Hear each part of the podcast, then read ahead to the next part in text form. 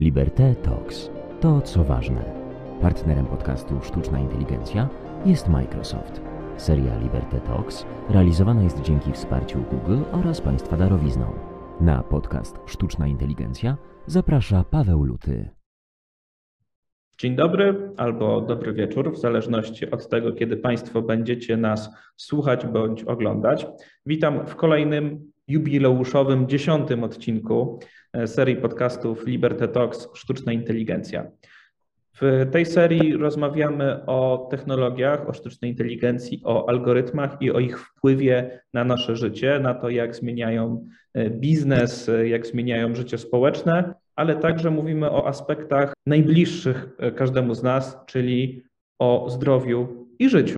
Dzisiejszy odcinek jest poświęcony sztucznej inteligencji w służbie zdrowia, służbie inteligencji w służbie zdrowia człowieka, e, czyli tego, jak sztuczna inteligencja wspiera lekarzy, jak sztuczna inteligencja pomaga podejmować e, decyzje w e, terapiach, w codziennym funkcjonowaniu lekarzy. I jak zwykle mamy najlepszych możliwych gości, żeby na ten temat porozmawiać.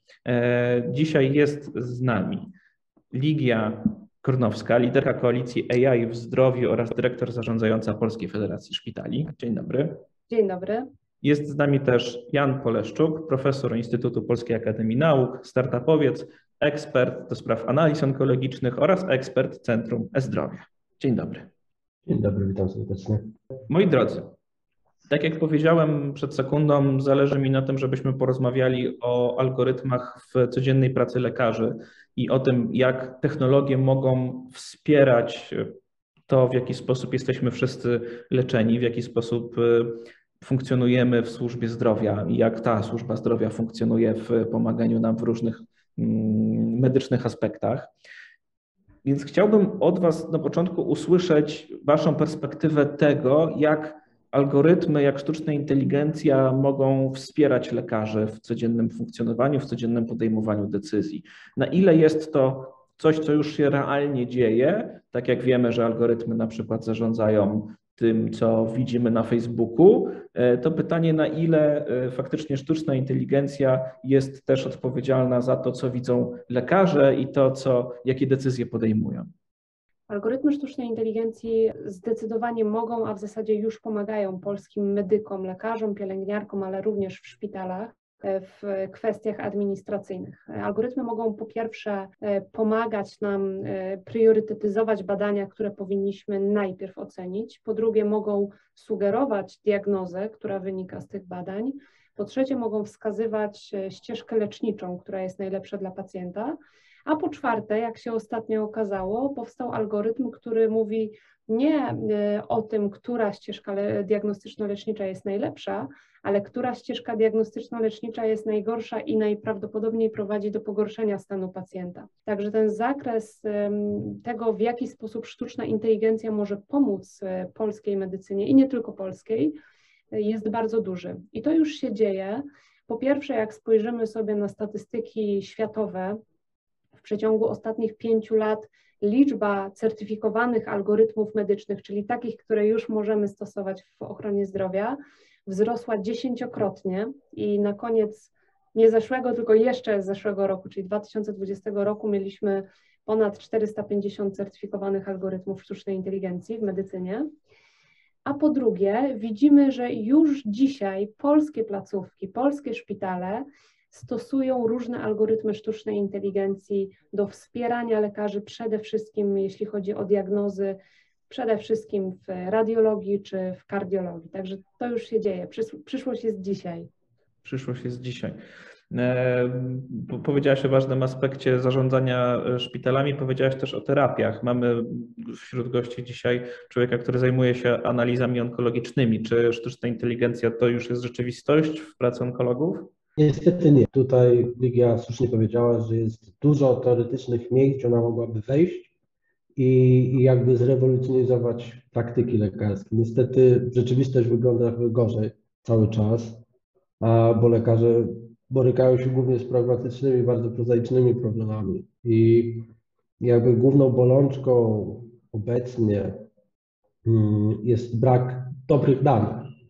Prawda? Znaczy mamy dane rozliczeniowe, które są dość proste i dla sztucznej inteligencji e, niespecjalnie przydatne, natomiast cała wiedza medyczna jest e, zorganizowana w postaci notatek, które pisane są w dość luźny sposób. E, jak się bierze notatkę lekarską, to niektóre zdania są tak napisane, że na dwoje babka wróżyła, że białkowa inteligencja nie specjalnie jest pewna, co poeta miał na myśli. Więc mamy dużo prozaicznych, takich prostych problemów, które musimy najpierw rozwiązać, żeby te to AI e, weszło naprawdę na szeroką skalę. To Ligia powiedziała, jest, to prawda, są przykłady, gdzie to już działa, to szczególnie działa w obrazowych e, badaniach, bo obrazy rutynowo się zbiera, jeżeli chodzi o radiologię, to są duże zasoby danych, tam coś możemy zrobić. Cały czas ścieżki pacjenta, e, digital twin, bo Ligia tutaj jakby trochę nawiązała do digital twin i ten digital anti-twin pewnie, Rzeczywiście że znaleźć coś, co najgorzej zadziałało spośród populacji podobnych pacjentach, pacjentów. A, no więc y, dzieje się, dzieje się, ale jeszcze dużo, dużo pracy przed nami. Ją na pewno warto wykonać. A jakiego rodzaju są tam bariery? Bo czy to są bariery, które bardziej tkwią w głowach y, lekarzy i w procedurach, tak jak powiedziałeś, interfejs białkowy woli coś sobie zapisać niż y, na, na kartce, niż przenieść to do interfejsu cyfrowego? Czy może większym wyzwaniem jest legislacja i certyfikacja rozwiązań? Jak, jak oceniacie? Gdzie te bariery są większe do pokonania? W takie bardziej formalne, czy takie powiedziałbym edukacyjno-kulturowe? To jeżeli mogę tym razem zacząć, to wydaje mi się, że e, legislacja dość mocno poszła do przodu i ona nie stanowi tak istotnej bariery jak, jak, jak kiedyś. W sensie są różne możliwości, żeby te dane wyciągać, anonimizować. Dobrze są zdefiniowane, co to znaczy anonimizacja. Znaczy, są problemy, e, ale, ale z tym sobie już jakoś radzimy. E, natomiast no, dla mnie barierą jest y, generowanie tych danych, tak, zapisywanie na karteczce, tak jak mamy na przykład prosty przykład z obrazami.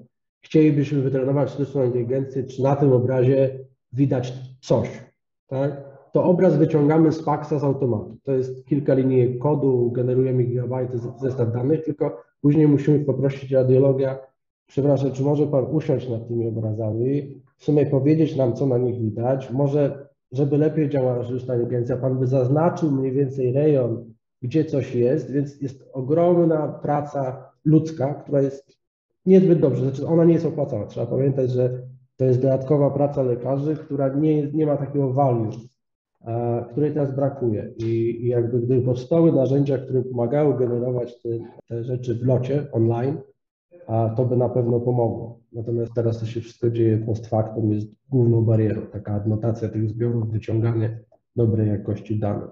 Nie wiem co. Zdecydowanie się zgadzam e, z Janem. Pierwsza sprawa, którą warto wyjaśnić, to jest fakt, że algorytm sztucznej inteligencji to jest nic innego niż skomplikowany algorytm matematyczny, który się uczy na danych, które mu dostarczamy. Więc e, algorytm AI jest o tyle dobry, o ile są dane dobre, które, które e, dajemy temu algorytmowi do nauki. I jeśli mamy wskazać jedną największą, jeden największy problem, dlaczego algorytmy nie są wdrażane w polskiej ochronie zdrowia, czy w ogóle w ochronie zdrowia, to jest fakt, że ten dostęp do danych jest bardzo mocno ograniczony. Ja bym powiedziała, że jest ograniczony z dwóch powodów.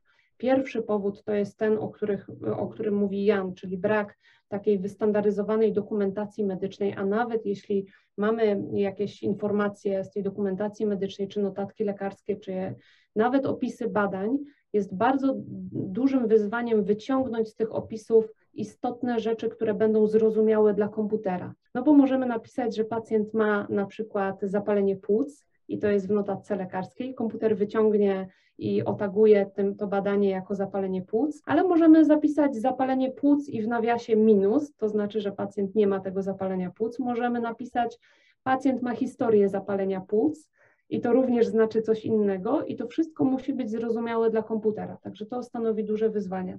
Natomiast drugim ogromnym problemem z dostępem do danych jest fakt, że samego dostępu nie ma, to znaczy Jakość danych to jest jeden problem, a drugi problem to jest jak zapewnić dostęp do tych danych, czyli jak zapewnić takiemu startupowi czy firmie technologicznej, która tworzy rozwiązanie, że te firmy mogą korzystać z danych medycznych pacjentów. I tutaj mamy taką wątpliwość związaną z tym, gdzie jest ta wartość w kontekście rozwoju medycyny, a gdzie jest prawo do prywatności pacjenta przy wykorzystywaniu jego danych. To jest bardzo duża dyskusja, która się obecnie toczy na całym świecie w zasadzie. Tak, Jeżeli mogę do tego dodać tylko coś, bo są te dwie rzeczy są w sumie powiązane. Bo ja z własnego doświadczenia pamiętam, jak organizowaliśmy z SAS-em e, hackathon a, i była kwestia właśnie analizy danych pochodzących z Narodowego Instytutu Onkologii. Mm, I o tyle, o ile interesujące były notatki, e, to w założeniu, jeżeli zanonimizowałbym ich treści, to mógłbym dane przekazać. RODO na pozwala na tlach naukowych, badawczych, anonimizacja, tutaj nie ma problemu, wychodzę. Tylko ja nie miałem żadnego aparatu, oprócz poproszenia kilka osób, przeczytaj każdą notatkę, którą przysłał i zaznacz mi, że tam nie ma danych wrażliwych, bo tam może zapisać lekarz PESEL, albo numer telefonu, albo różne imię, nazwiska, tak? I my nawet jeżeli powiemy, OK, uwalniamy, startup może dostać dane zanonimizowane, to każdy szpital może w którymś momencie powiedzieć, kurczę, ale my no, nie możemy oprócz danych rozliczeniowych nic Wam dać, bo my nie mamy żadnej gwarancji, że one są anonimowe. Problem w tym też, że sam proces anonimizacji, czyli doprowadzenie, że ta dana jest y, daną Ligi Kornowskiej do procesu, gdzie ta dana jest nie wiadomo kogo, sam ten proces to jest proces przetwarzania danych i my w zasadzie powinniśmy mieć podstawę prawną do procesu przetwarzania danych, czyli do samej anonimizacji również. Mówimy o różnych barierach, które funkcjonują w obecnym, w obecnym układzie, jeżeli chodzi o to, jak te algorytmy wplatać w różne procesy medyczne, jak te dane odpowiednio wykorzystywać, jak te dane zbierać. I teraz Problem polega na tym, żeby odblokować te dane poprzez odpowiednie rozwiązania e, legislacyjne, czy może poprzez inicjatywy, które e, pokażą, że warto, e, żeby lekarze poświęcili te dodatkowe kilka mm, godzin w miesiącu, żeby pomóc rozwinąć dane, pomóc rozwinąć bazy danych, czy może polegają na tym, żeby wyedukować ich E, na zasadzie pokazania korzyści z tego, że ta dodatkowa praca, którą wykonają, pozwoli rozwinąć różne aspekty e, funkcjonowania ich bądź e, różne aspekty badań naukowych o, o kilka lat do przodu na przykład. Jak, jak to wygląda z Waszej perspektywy? Czy tutaj to powinno wyglądać bardziej ścieżką edukacyjną, czy powinno to iść bardziej ścieżką legislacyjną? to może ja opowiem o tym, jak zapewnić dostęp do danych i jak poradzić sobie z tą przeszkodą, a później oddam głos Janowi, bo wiem, że mają wspaniałe rozwiązanie, które wyciąga istotne informacje y, z dokumentacji medycznej. Kontekście dostępu do danych medycznych to jest problem, z którym mierzy się cały świat i cały świat ma różne podejścia. Od Stanów Zjednoczonych, które idą w kapitalizm i po prostu sprzedają dane, pacjent ma mało do gadania, czyli nie za dużo do gadania, z drugiej strony mamy Chiny, które autorytarnie upaństwawiają dane i też pacjent nie za dużo może z tym zrobić. I gdzieś po środku mamy Europę, która promuje ideę dawstwa danych, czyli taką sytuację, gdzie to pacjent jako właściciel swoich danych, jako twórca swoich danych, może zadecydować o tym, że podaruje swoje dane dla celów badawczo-rozwojowych. I taką możliwość e, chcemy pacjentowi zapewnić jako Polska Federacja Szpitali, jako Fundacja My Pacjenci, Fundacja Livia, EIT Health i parę jeszcze innych organizacji.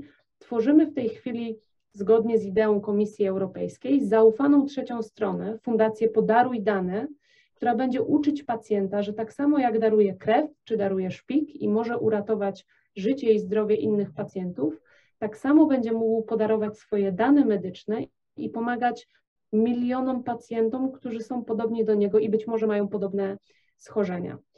Co jest najwspanialsze w tym systemie? To fakt, że już w zasadzie mamy prawie gotowy system IT do odnotowywania oświadczeń woli. Pacjent będzie mógł w zaciszu swojego domu kliknąć trzy razy na stronie internetowej i podarować swoje dane. Na podstawie takiej zgody będzie możliwy dostęp do jego danych medycznych i po anonimizacji te dane będą mogły być przekazywane dalej przez zaufaną trzecią stronę.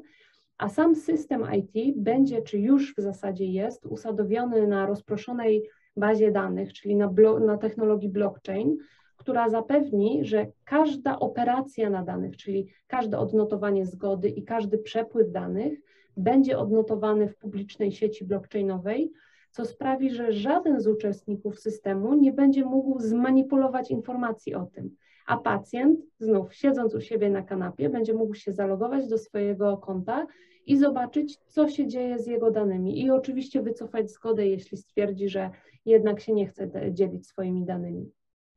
Czyli tak naprawdę Ligia opowiedziała o rozwiązaniu, które dopełnia to, nad czym pracujemy w CleanNode, czyli jakby wygenerowaniu najpierw tych danych.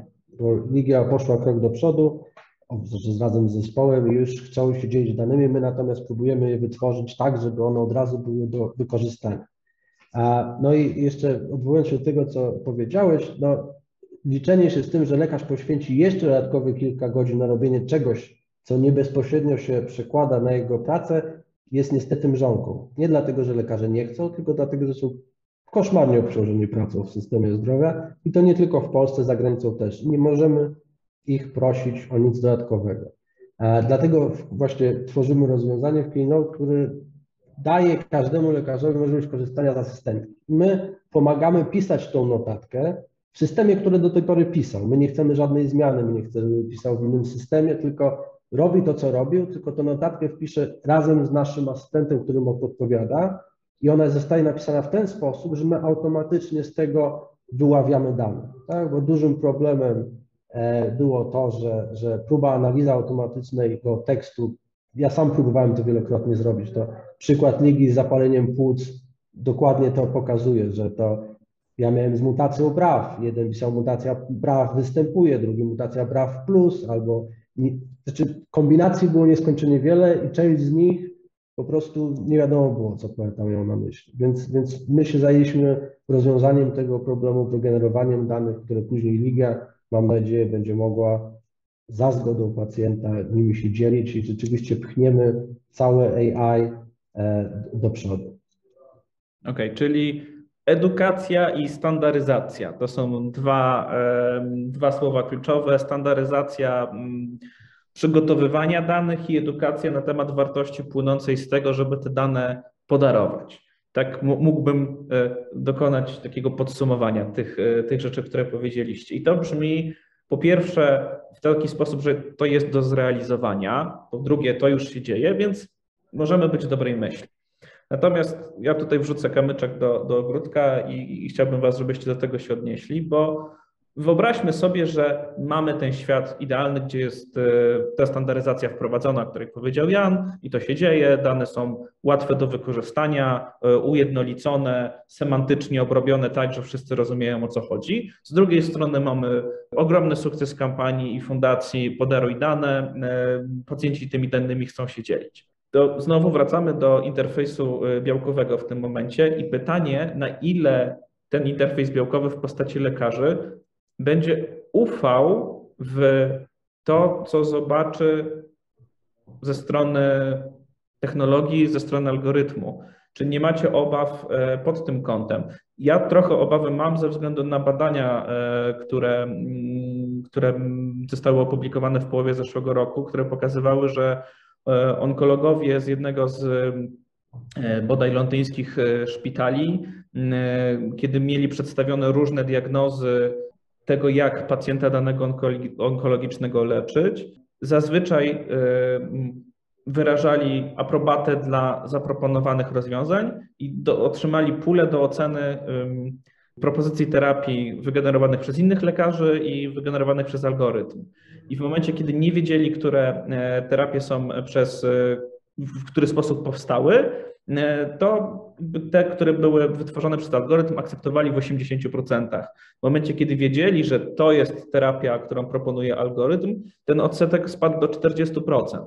Więc zastanawiam się, na ile z Waszej perspektywy osób, które na co dzień funkcjonują w środowisku lekarskim, e, bądź mają kontakty z, ze środowiskiem medycznym, na ile to jest faktycznie realna obawa i na ile reprezentatywny jest ten, e, to, to badanie, o którym wspomniałem i te wnioski, że OK, mamy technologię, mamy możliwości, mamy dane, ale nie będziemy ich wykorzystywać, bo będziemy się z jakichś powodów bali tego robić.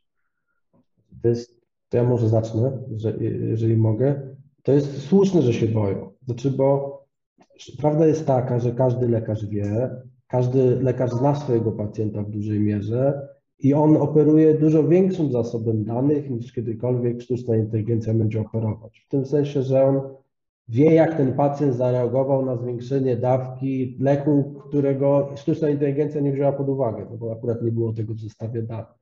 Albo wie, że ten pacjent ma duszności, tego nie zapisał w notatkach i tak dalej, i tak dalej. Lekarze operują na dużo większym zestawie danych niż tak naprawdę sztuczna inteligencja kiedyś będzie e, mogła operować, więc ich obawy są słuszne. Tak? To jest ich intuicja, że to musi być nieco gorsze. Nie, nie twierdzę, że to jest prawda. Nie twierdzę, że to jest prawda, bo tego nikt nie wie jeszcze, ale oczywiście trzeba przeprowadzić rygorystyczne badania kliniczne za każdym razem. Jak, jak kilka projektów, jak właśnie rozmawiałem, kilka projektów realizujemy, no to nawet jeżeli Twoje narzędzie powie, że ten pacjent powinien iść na szybką ścieżkę diagnostyczną, tak?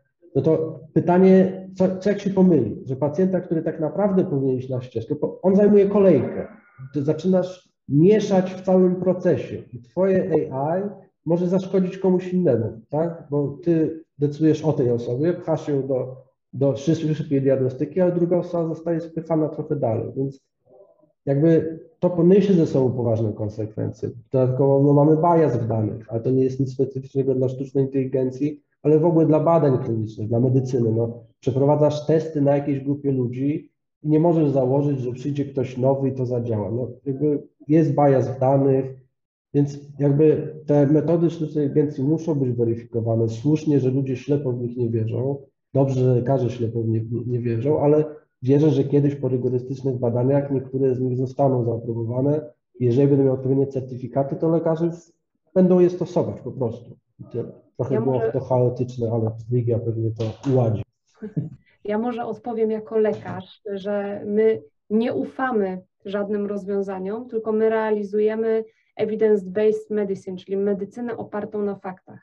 Jeśli lekarze widzą, że jakaś metoda diagnostyczna, jakaś metoda lecznicza, w tym na przykład algorytm AI, ma udokumentowane działanie, widzą, że czułość i swoistość jest wysoka, widzą, że próba, na której było, było przeprowadzone badanie, jest duża, na przykład na kilkudziesięciu tysiącach pacjentów, to tam nie potrzeba zaufania, tylko po prostu widzimy, że coś jest lepsze, żeby stosować. I wierzę, że są takie, szczególnie już teraz na przykład w radiologii, są takie części medycyny, czy na przykład diagnoza RTG klatki piersiowej, czy klatki, czy tomografia komputerowa, gdzie algorytmy mają bardzo mocno udowodnioną skuteczność, skuteczność wyższą niż na przykład w porównaniu do zespołu 10 specjalistów lekarzy, które oceniają jakieś badanie. Jeśli takie badania mogą skutkować tym, że na przykład 9% pacjentów, które by miało fałszywie ujemne wyniki, czyli na przykład informację, że nie ma nowotworu, nawet jeśli ten nowotwór jest, i algorytm pomaga nam dobrze zdiagnozować tego pacjenta, no to taki algorytm się nadaje na wdrożenie w, wystandaryzowaną ścieżkę diagnostyczną i bycie, bycie, nadaje się na wdrożenie tego elementu jako standard postępowania, czyli nieskorzystanie z algorytmu może być przyjęte jako błąd medyczny, i uważam, że jesteśmy dużo bliżej takiej sytuacji niż myślimy. Natomiast, żeby to, było, żeby to się zadziało, musimy mieć pewne badania kliniczne, pewne dane, że dany algorytm sobie dobrze radzi. I teraz co do danych, co do badań jest dużo mm, wątpliwości, o których musimy myśleć, bo teraz tak, co to znaczy, że algorytm jest lepszy od lekarza? Czy on jest lepszy od jednego lekarza, czy od specjalisty, czy od rezydenta, a może od grupy lekarzy? To po pierwsze. Druga sprawa, co to jest e, grupa, która odzwierciedla powiedzmy całą populację? Czy to jest 100 pacjentów, 100 tysięcy pacjentów? Po trzecie, musimy pamiętać, że sztuczna inteligencja charakteryzuje się swoimi jakby elementami swoistymi tylko dla siebie, na przykład takim faktem, że algorytm musi być trenowany na innych danych i testowany na innych danych, co nie zawsze jest e, przestrzegane, a nie zawsze też ma odzwierciedlenie w przepisach. Także to, czego musimy być pewni, żeby wdrażać algorytm, to jest y, to, żeby był faktycznie przetestowany, faktycznie zwalidowany na prawdziwych danych klinicznych, żeby działał w y, prawdziwym procesie diagnostyczno-leczniczym.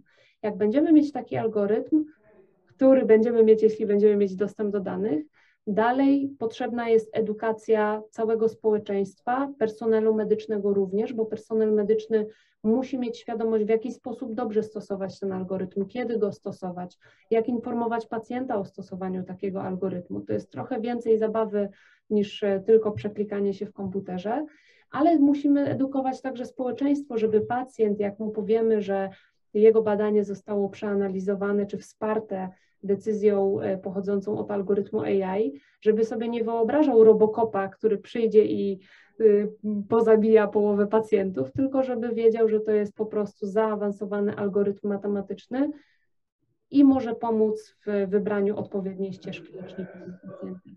Tak, jeżeli mogę coś, coś dodać, tak podsumować, tylko trzeba pamiętać, że my w medycynie z AI jesteśmy trochę na takim etapie jak rozpoznawanie taksówki na zdjęciu przez Google. W tym sensie, że mamy algorytmy, które działają radiologów, które mówią, o popatrz tutaj, tutaj nie zauważyłeś, czy jesteś pewien, tak? Czyli teoretycznie to są, nie, nie, nie mówię, że są proste, ale w porównaniu z decyzją terapeutyczną to jest inna liga, tak? To jak, jeżeli chodzi o zastąpienie, znaczy dostarczenie decyzji terapeutycznej, to mówimy trochę jak prowadzenie samochodu, tak? Czyli przeskakujemy z rozpoznawania taksówki na zdjęciu do samo jezdnych samochodów, bo to jest poziom komplikacji, jeżeli chodzi o decyzje terapeutyczne, które podejmuje lekarz, jeżeli nie dużo bardziej skomplikowane. I tutaj, jak wiemy, w samochodach samosterujących no, dochodzi etyka już, tak? W sensie ta decyzja wiąże się z pewnymi konsekwencjami, więc tutaj trzeba pamiętać, że w medycynie no, no jest poziom komplikacji dużo wyższy niż obrazy i radiologia. To musimy też przeskoczyć. Ja może dorzucę dwie informacje. Pierwsza y, to te 9%, o których wspomniałam, to było właśnie jeden z algorytmów y, tworzony przez dużą firmę technologiczną, który był opublikowany w renomowanym czasopiśmie medycznym, ale oczywiście decyzja nadal zostaje y, dla lekarza. Ale druga sprawa, od trzech, a w zasadzie już czterech lat w Stanach Zjednoczonych jest e, zaakceptowany, ma certyfikację FDA algorytm, który na podstawie badania dna oka samodzielnie decyduje o tym, czy jest retinopatia cukrzycowa, czy jej nie ma, albo może jest. Także to jest algorytm. Retinopatia cukrzycowa to jest takie schorzenie, gdzie pacjent z cukrzycą może do, być doprowadzony do utraty wzroku, także tam trzeba badać regularnie sobie e, oczy i robić zdjęcie badania dna oka. Ale generalnie chodzi o to, że algorytm bez lekarza może podjąć decyzję, że ta retinopatia cukrzycowa jest albo jej nie ma i trzeba wysłać dalej pacjenta do lekarza. Także już mamy pierwsze algorytmy, które samodzielnie podejmują decyzje. No tak, znaczy to tak jak mamy sygnał EEG, znaczy jeżeli mamy dostatecznie skomplikowany sygnał i łatwą labelkę jest, nie ma, to wyobrażamy sobie, że, że to zadziała, tak? Ale nie decyduje, jak leczyć tą retinopatię i co dalej robić i, i, i, jak się zachowywać. Tak? Więc ja się w pełni zgadzam. Algorytmy takie klasyfikacyjne nieźle sobie radzą, tylko proces terapeutyczny no, jest rozciągnięty w czasie i dużo bardziej skomplikowany niż to. Ale zdecydowanie to jest przed nami. Co jest dobre, to będziemy mieli co robić i nie nudzimy się. Kwestia etyki i, i, i, odpowiedzialności za decyzje algorytmów to jest coś, co też e, jak najbardziej jest bardzo e, interesujące i co poruszaliśmy w odcinkach poprzednich tego, mm, tego podcastu. Więc myślę, że tutaj jak najbardziej to są e, słuszne, słuszne pytania o to, jak, jaki będzie zakres i kto będzie brał odpowiedzialność na koniec dnia za to, e, że decyzja była podjęta na podstawie wyniku, który, mówiąc brzydko, wypluł, e, wypluł algorytm. Pewnie na koniec dnia będzie tak, że lekarz prowadzący jest za to odpowiedzialny, tak jak i, jak i teraz, tak, który po prostu ma cały arsenał różnych diagnostycznych narzędzi e, i ta sztuczna inteligencja będzie po prostu jednym z e, diagnostycznych narzędzi. Pewnie w takim, w takim kierunku będziemy zmierzać. Z tego, co słucham, co wy mówicie i z tego, co obserwuję, co się dzieje. Tylko e, to rodzi, to rodzi swoiste problemy. To, bo to ja widzę, obserwuję w onkologii szczególnie, że Jakie? duże parcie na AI i na generowanie zbiorów danych może generować bardzo duże obciążenie na, na, na personel medyczny. W sensie na przykład Popatrzmy na digital pathology. To, to, to jest taki obszar, w którym po prostu stosujemy AI na, na zeskanowanych patologicznych obrazach. Tak? Wcześniej to, co robił e, patolog, to patrzył na szkiełko i podejmował decyzję, co on tam widzi i pisał raport. Tak? No oczywiście nie był nieomylny, ale bazowaliśmy na tym medycynie w 99% przypadków on wiedział, co tam jest. Natomiast teraz przez to, że chcemy wdrożyć AI, to digitalizujemy skrzypiełką. Musimy mieć skanery, musimy to trzymać gdzieś, musimy szkolić AI i patolog bidaka, bo oni często się mi skarżą, że on woli popatrzeć na tym mikroskopie, jest szybko, rusza szkiełkiem i tak dalej, a obsługa tego komputera, szukanie, ładowanie tego zdjęcia, to mu wydłuża pracę dziesięciokrotnie.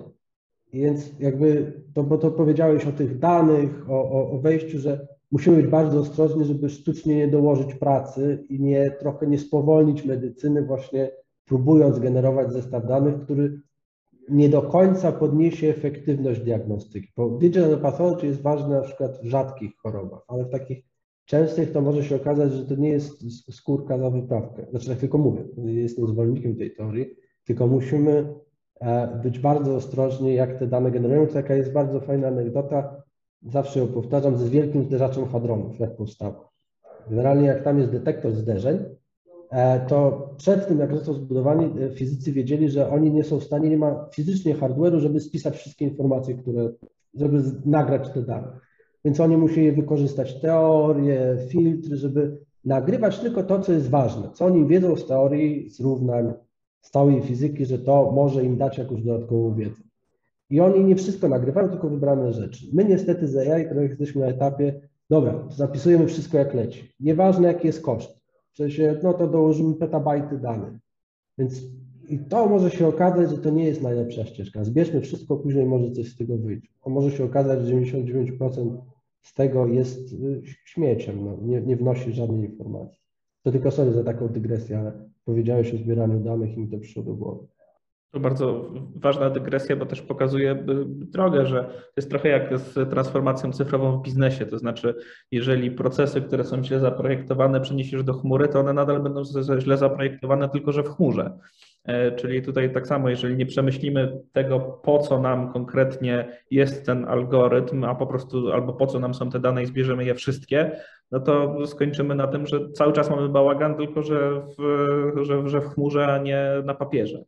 E, więc e, tutaj w takim razie możemy zadać pytanie o to, e, gdzie te dane powinniśmy zbierać, w jakich obszarach i jakie są najbardziej perspektywiczne obszary medycyny, które sztuczna inteligencja będzie mogła i algorytmy będą, będą mogły wspierać. Powiedzieliśmy o obrazowaniu na przykład, tak, jako takiego, takiemu, jako takim obszarze, w którym to już się dzieje i widać efekty. Czy są jeszcze jakieś inne? Takim chyba najbardziej E, gorącym tematem, który interesuje nas wszystkich, jest epidemiologia i, i kwestia walki z zagrożeniami zdrowia publicznego o masowym charakterze. Czy tutaj algorytmy mogą się sprawdzać i mogą wspierać e, odpowiednie organy do tego, żeby na przykład skuteczniej walczyć z epidemią?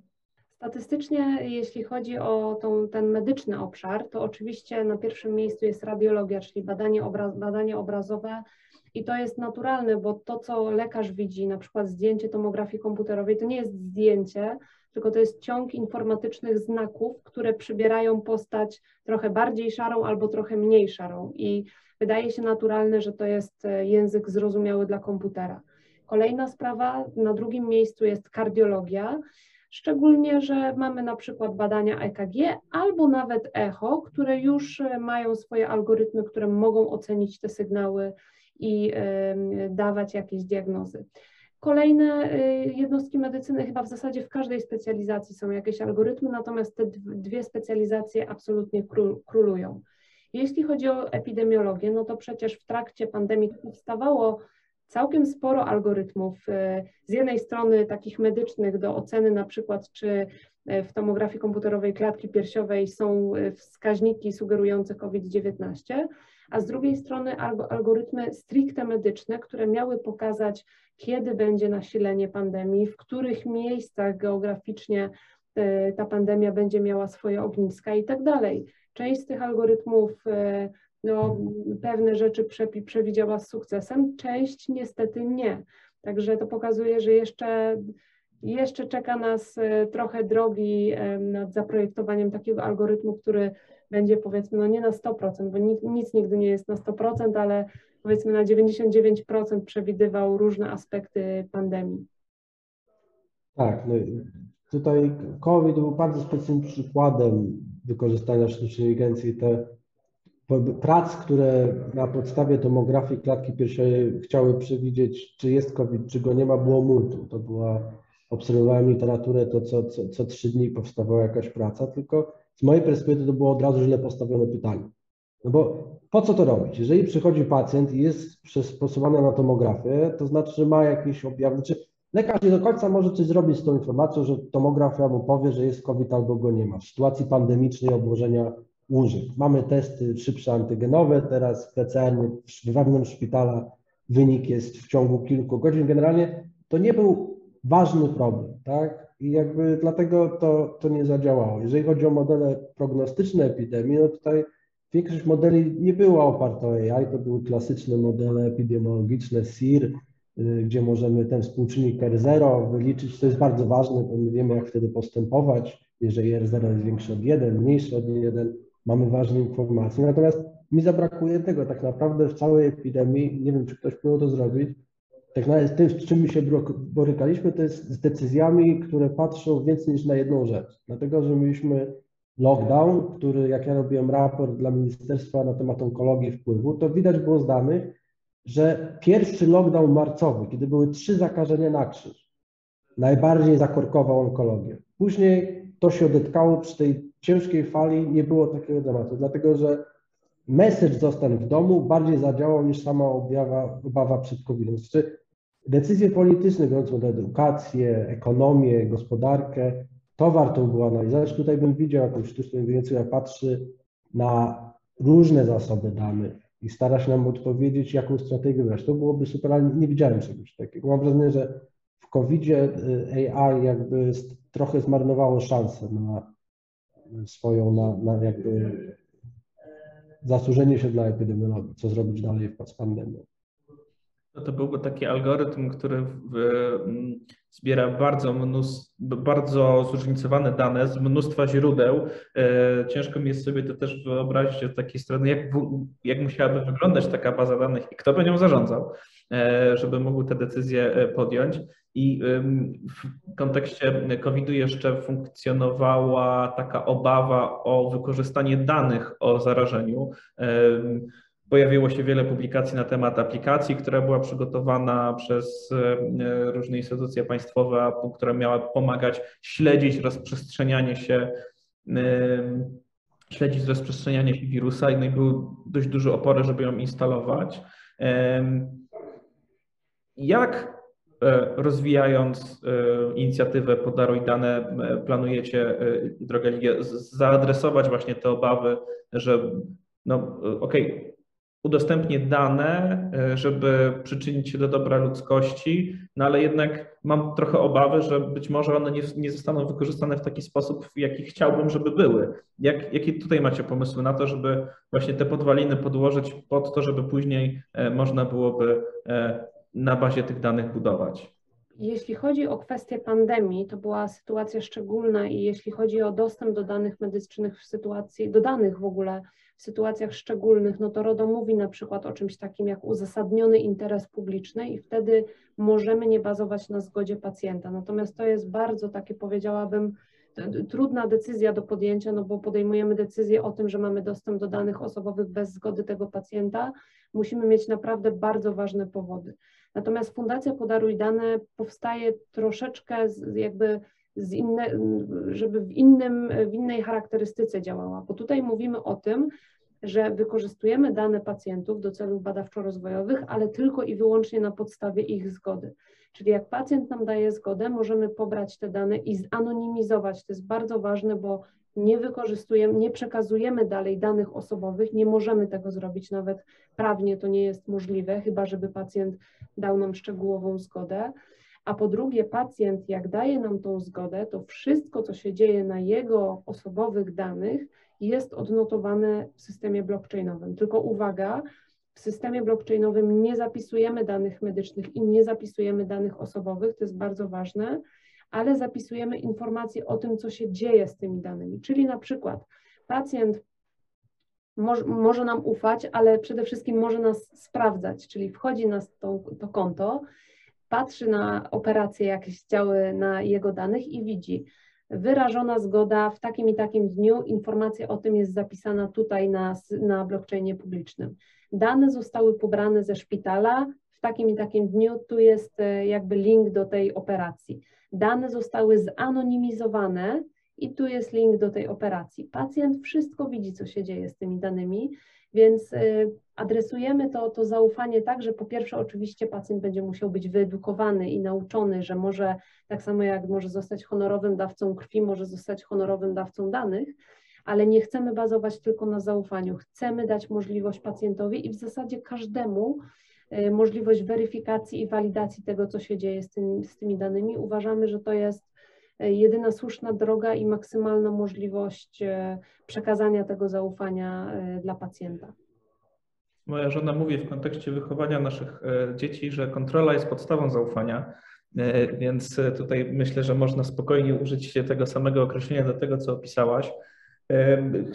Musimy zmierzać już powoli do końca, więc ostatnie pytanie do Was. Jan, czy jak Fundacja Podaruj Dane już ruszy i będziesz mógł zostać honorowym dawcą danych, to to, to zrobisz?